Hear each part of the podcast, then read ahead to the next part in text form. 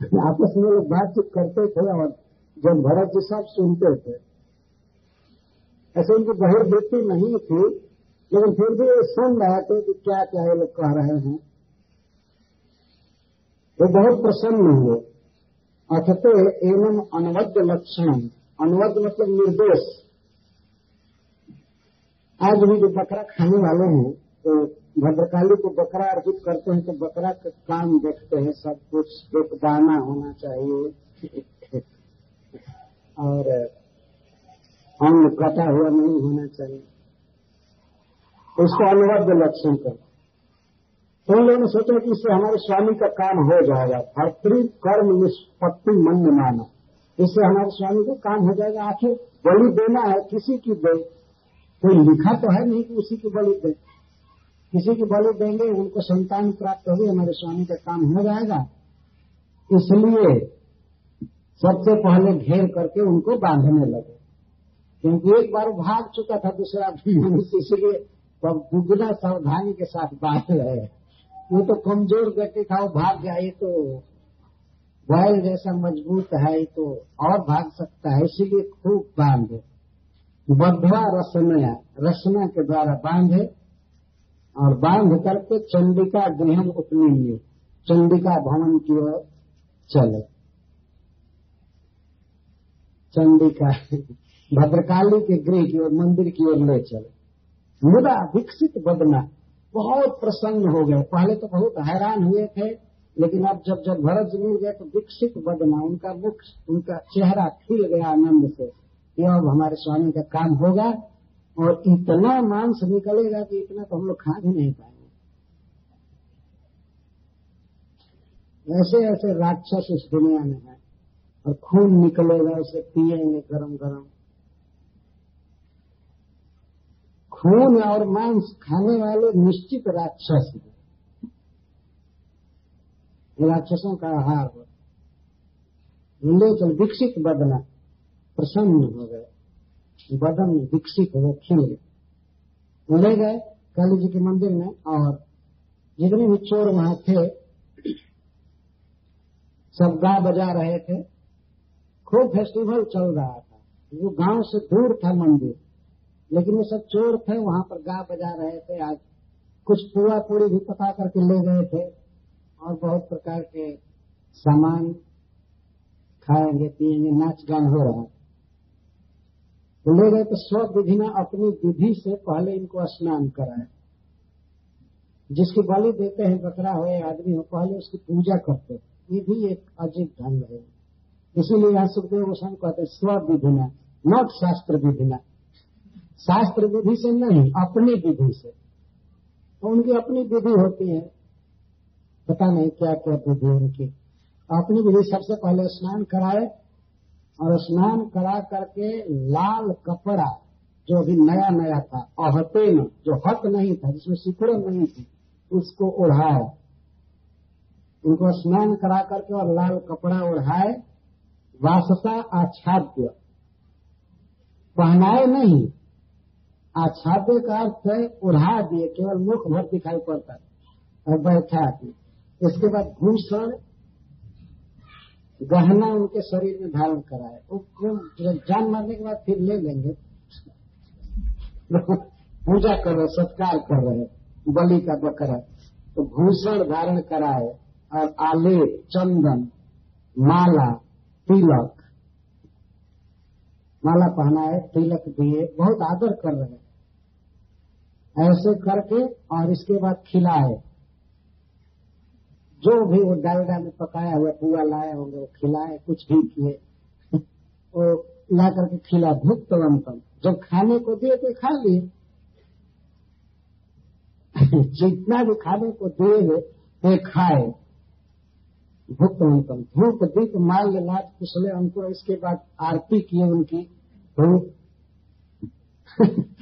तो आरती कर रहे थे, घंटा बजा रहे थे, शंख बजा रहे थे, आरती किए। और धूप मतलब अगरबत्ती पहले दिखाए, इसके बाद दीप, आरती किए, माला पहनाए और लावा, किसले, अंकुर, फल, फूल, सब उस पर छिड़क रहे, अंकुर आदि उनके ऊपर। वैसे संख्या गीत स्तुति मृदंग पणो घोषण मृदंग बज रहा था, गीत हो रहा था, देवी जी की स्तुति चल रही थी, लोक भाषा में भी गीत हो रहा था। मैया मैया कहकर गा, गान चल रहा था अपने ढंग से। और इसके बाद तब इसको पूजा करके और काली जी के सामने बिल्कुल बैठाया गया तो अंतिम पूजा करने के लिए। भद्रकाल्या पूरतः उपदेशयामा से उठा करके बैठाए।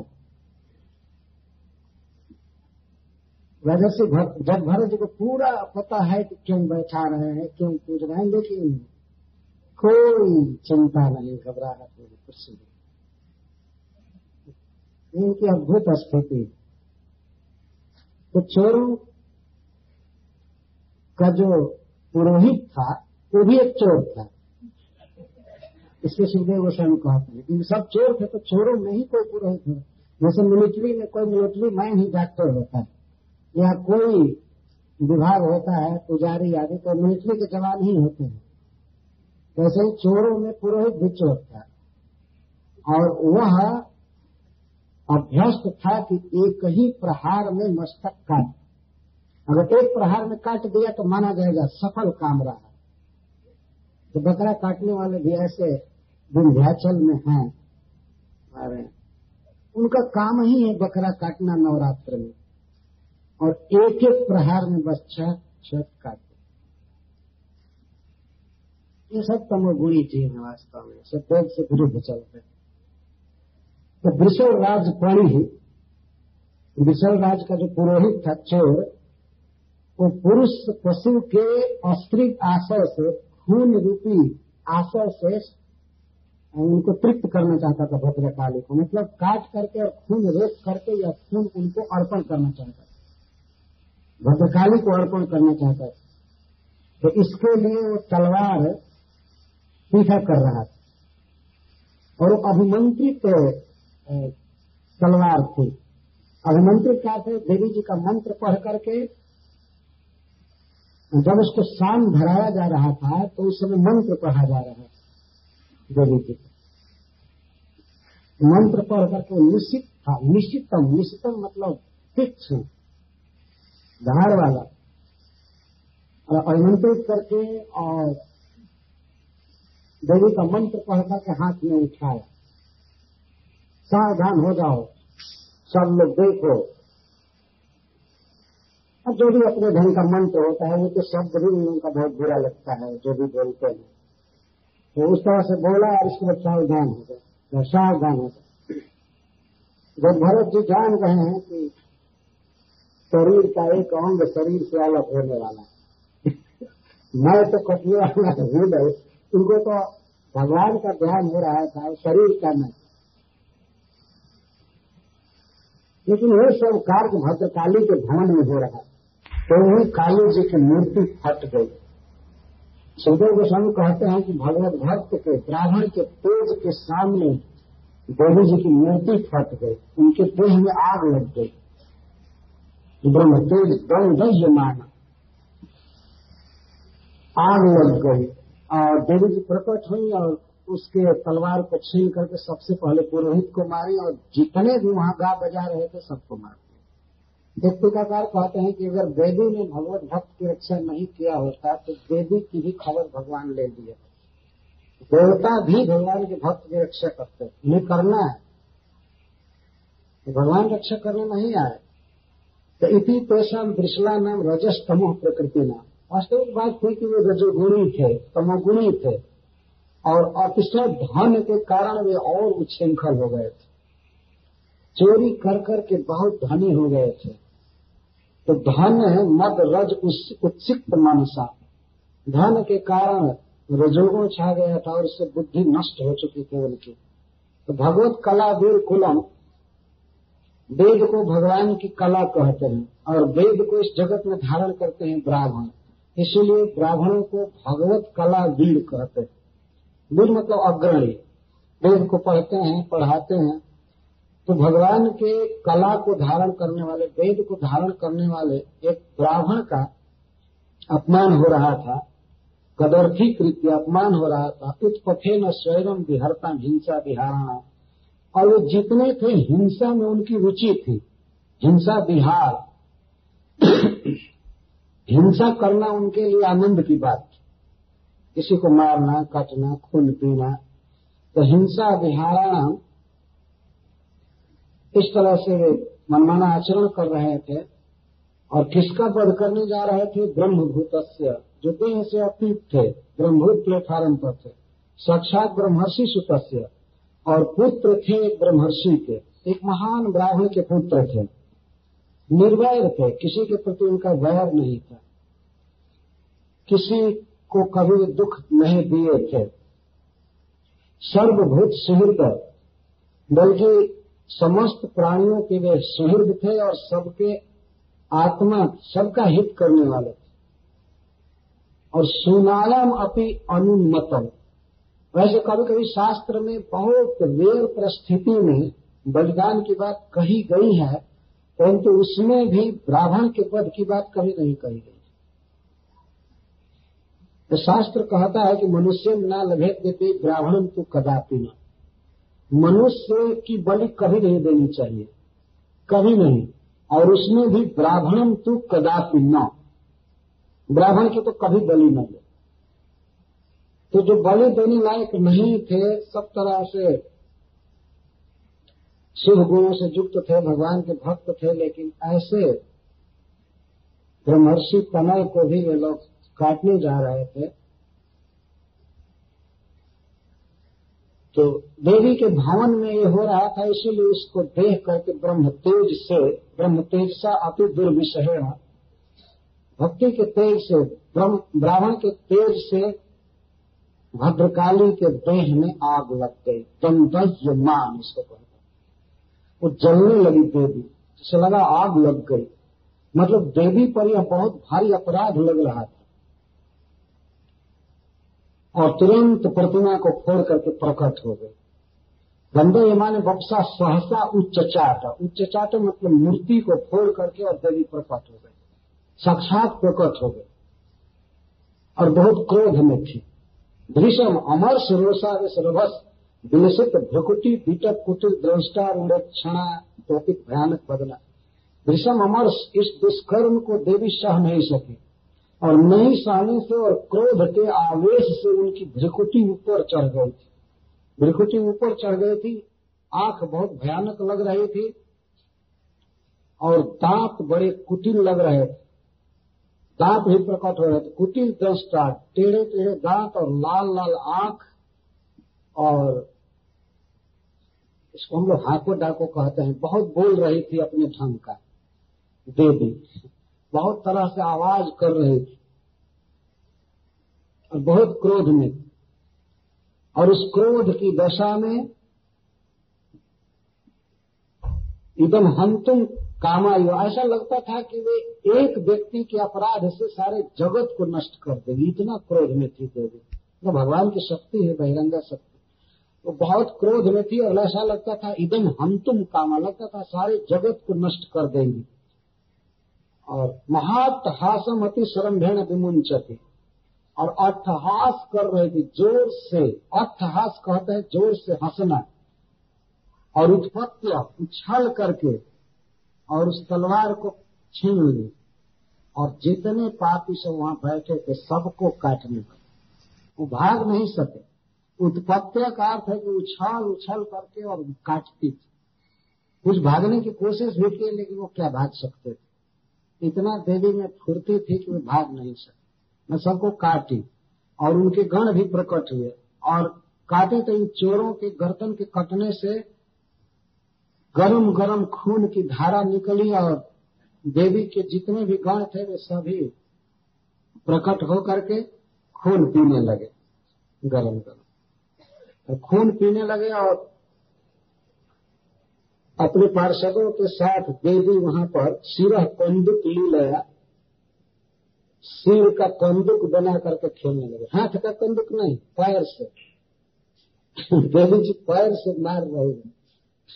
उन लोगों के सिर पर, कटे हुए सिर को इधर से और कई देवियाँ प्रकट हो गई। भूत पिशाच, बैताल से प्रकट हुए और सब मारने लगे, फुटबॉल। गेंद खेलने लगे, वहीं। मतलब क्रोध में कटे हुए सिर को ही मार रहे पैर से, और जगल पर गाने लगे, नाचने लगे। जगल मैंने गाने लगे ननर पर मतलब नाचने लगे। सहगण अपने पार्षदों के साथ देवी जी नाचने लगे। मद बिहवल उच्च तरह, और खून जो वे लोग पीते थे तो जैसे शराब पीने का नशा होता है, वैसे पी पी करके और फिर गेंद खेलते। इस तरह से वो मंदिर पूरा रक्त रंजित हो गया। इसमें प्रश्न होता है कि नम कथम देव्या राधिका नियम विपरीतम फलम आखिर बेचारे उन लोगों का क्या दोष है? वो तो अपने समय से देवी की आराधना कर रहे थे तो देवी ने ऐसा क्यों कर दिया? ये प्रश्न उठता है। देवी के आराधकों को ये विपरीत फल क्यों मिला? सुखदेव गोस्वामी उत्तर देते हैं कि एवं एवं फलु महत अभिचाराति क्रम कारसेन आत्मनि फलती। यह तो एक उदाहरण है परीक्षित इसी तरह से अगर कोई व्यक्ति महान पुरुष को मारना चाहता है, उसकी हत्या करना चाहता है तो वो जो करना चाहता है उसी की हत्या हो जाती है। अपने फल पे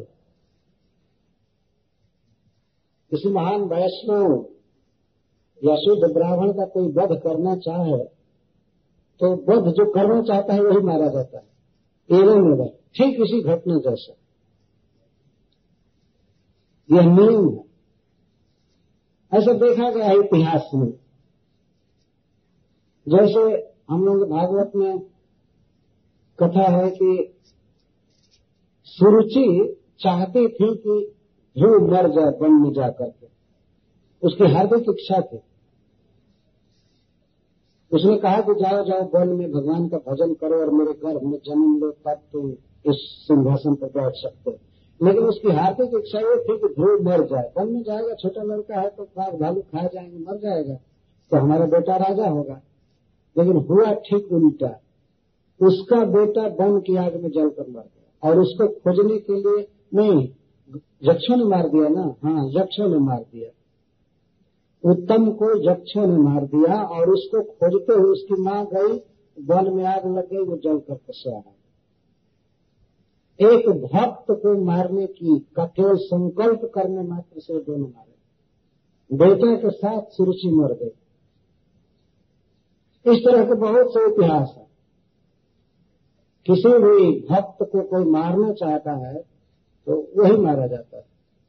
ये सिद्धांत श्लोक सुखदेव गोस्वामी बोल रहे हैं। इस घटना पर अपना कमेंट दे रहे इस प्रकार की घटना था कि भाई देवी के पुजारियों को क्यों देवी जी मार दी? और कृष्ण भक्त की रक्षा की।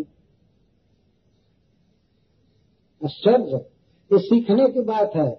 देवताओं की आराधना ठीक है, करते हैं, लेकिन कहीं गड़बड़ी हुई तो विपरीत फल हो जाएगा। भगवान ऐसा कभी नहीं करते। देवताओं के यहाँ पहुँचना खतरनाक भी है। गलती हो ही जाती है मनुष्य से। इसीलिए बहुत सावधान रहना चाहिए। नंद बाबा ब्रजवासियों के साथ इंद्र की पूजा करते थे प्रत्येक वर्ष। और एक वर्ष भगवान के कहने से पूजा नहीं किए। इसी पर इंद्र सारे ब्रज को मारने की कोशिश कर जो पूजा कर रहे थे, उनका वो वध किया और जो उनको सता रहा था, इंद्र को सता रहा था, कंस, उस कंस की राजधानी मथुरा में एक बूंद पानी नहीं बरसा हिम्मत नहीं थी कि वहाँ वो पत्थर बरसा दे और आंधी चल गए मथुरा में। तो पुजारी लोग मारे जा रहे थे। वो तो भगवान थे, बचा लिए, नहीं तो नमो निशान मिटा दिए होते इंद्र। ये तो दशा होती है। क्योंकि दूसरे देवताओं का की जो भक्ति करते हैं, उनकी बुद्धि ठीक होती नहीं। क्योंकि जो देवता है, वो सतगुणी होते नहीं है। वो स्वयं ही रजोगुणी होते हैं, इसलिए उनका प्रभाव पुजारी पर आता है। अतः शास्त्र कहता है कि भगवान की शरण लेनी चाहिए, भगवान का भजन करना चाहिए। और भगवान की यदि हम भक्ति करेंगे तो देवता हमारी मदद करेंगे, हमारी सहायता करेंगे। देखिए, देवी जी आज अपने भक्तों को काट करके विष्णु भक्त की रक्षा की। अपने भक्त को मार। ये प्रमाण है इतिहास तो सुखदेव गोस्वामी कहते हैं, एवं मेरा खलु महद अभिचाराती क्रम कार्समेन आत्मा ने फल दी। पूरा पूरा अपने पर ही फलता है। इसलिए सावधान रहना चाहिए। किसी भी वैष्णव को, कृष्ण भक्त को मारने की कभी कोशिश नहीं करनी चाहिए। नहीं तो वही आदमी मारा जाएगा जो मारना चाहता है। यह एक नहीं, हज़ारों हज़ारों घटनाएँ हैं शास्त्र में इस प्रकार की। हमारे परीक्षित बड़े आश्चर्य में पड़े थे कि, अहो मरण के लिए, मरण का समय आने पर भी उनको घबराहट नहीं हुई और मारने वालों के प्रति क्रोध नहीं हुआ, आश्चर्य। मारक थे, मारकेशु क्रोधा भाव मारकों पर क्रोध का अभाव और मरणे अपनी अव्याकुलता। आश्चर्य आश्चर्य की बात। तब सुखदेव गोस्वामी कहते हैं नई एक विष्णु दत्त महद अद्भुतम हे विष्णु दत्त ये बहुत आश्चर्य नहीं है। भक्तों के विषय में आश्चर्य नहीं है। परीक्षित महाराज को विष्णु दत्त कहते हैं। विष्णु मतलब कृष्ण ने इनको ब्रह्मास्त्र से बचा करके महाराज युधिष्ठिर को दिया था। राजा बनाने के इसलिए इनका नाम हुआ विष्णु दत्त या कृष्ण दत्त महाराज परीक्षित का नाम या विष्णु रात भगवान ने बचा करके इनको दिया था इसलिए विष्णु दत्त कहते हैं। तो, हे विष्णु दत्त ये न इधर महद अद्भुत क्या जब असंभ्रम स्व सिर छेदने आपतित रहती अपना सिर कटने का समय आने पर भी सिर कटने वाला है और फिर भी असंभ्रम यह भगवत भक्तों के लिए आश्चर्य की बात नहीं किनके लिए आश्चर्य की बात नहीं है? विमुक्त देहाध्यात्म भाव सुदृढ़ हृदय ग्रंथि में, जो देह आदि में, यह मैं हूँ और यह मेरा है, इस आत्म भाव की सुदृढ़ ग्रंथि को तोड़ चुके हैं, खोल चुके जिनके अंदर यह ज्ञान की ग्रंथि नहीं रह गई है, मैं ये देह हूँ। तो ऐसे भागवत परमहंसा नाम, जो भागवत है परमहंस मतलब भगवान के भक्त परमहंस हैं तो उनका सिर कटने का भी समय आया तो उन्हें कोई घबराहट नहीं होती। केवल भरत जी ही नहीं, कोई भी व्यक्ति वो नहीं डरते, उन्हें कोई घबराहट नहीं होती। सर्व सत्य सुहृद आत्मन, आत्मना। क्योंकि समस्त प्राणियों के सुहृद होते हैं, सबकी आत्मा होते हैं, अपने ही समान दूसरों को समझते हैं, इसलिए क्रोध नहीं आता है उनमें। मारने वालों को ही अपना स्वरूप देख रहे थे। निर्भय है, उनका किसी से वैर नहीं होता। अच्छा और दूसरी बात यह है कि अगर शरीर में आत्मबुद्धि भी हो, अहम भाव हो भी, तब भी वो नहीं मारे जाएँगे। और उन्हें भय नहीं होता क्यों? क्योंकि रक्षा करने वाले भगवान।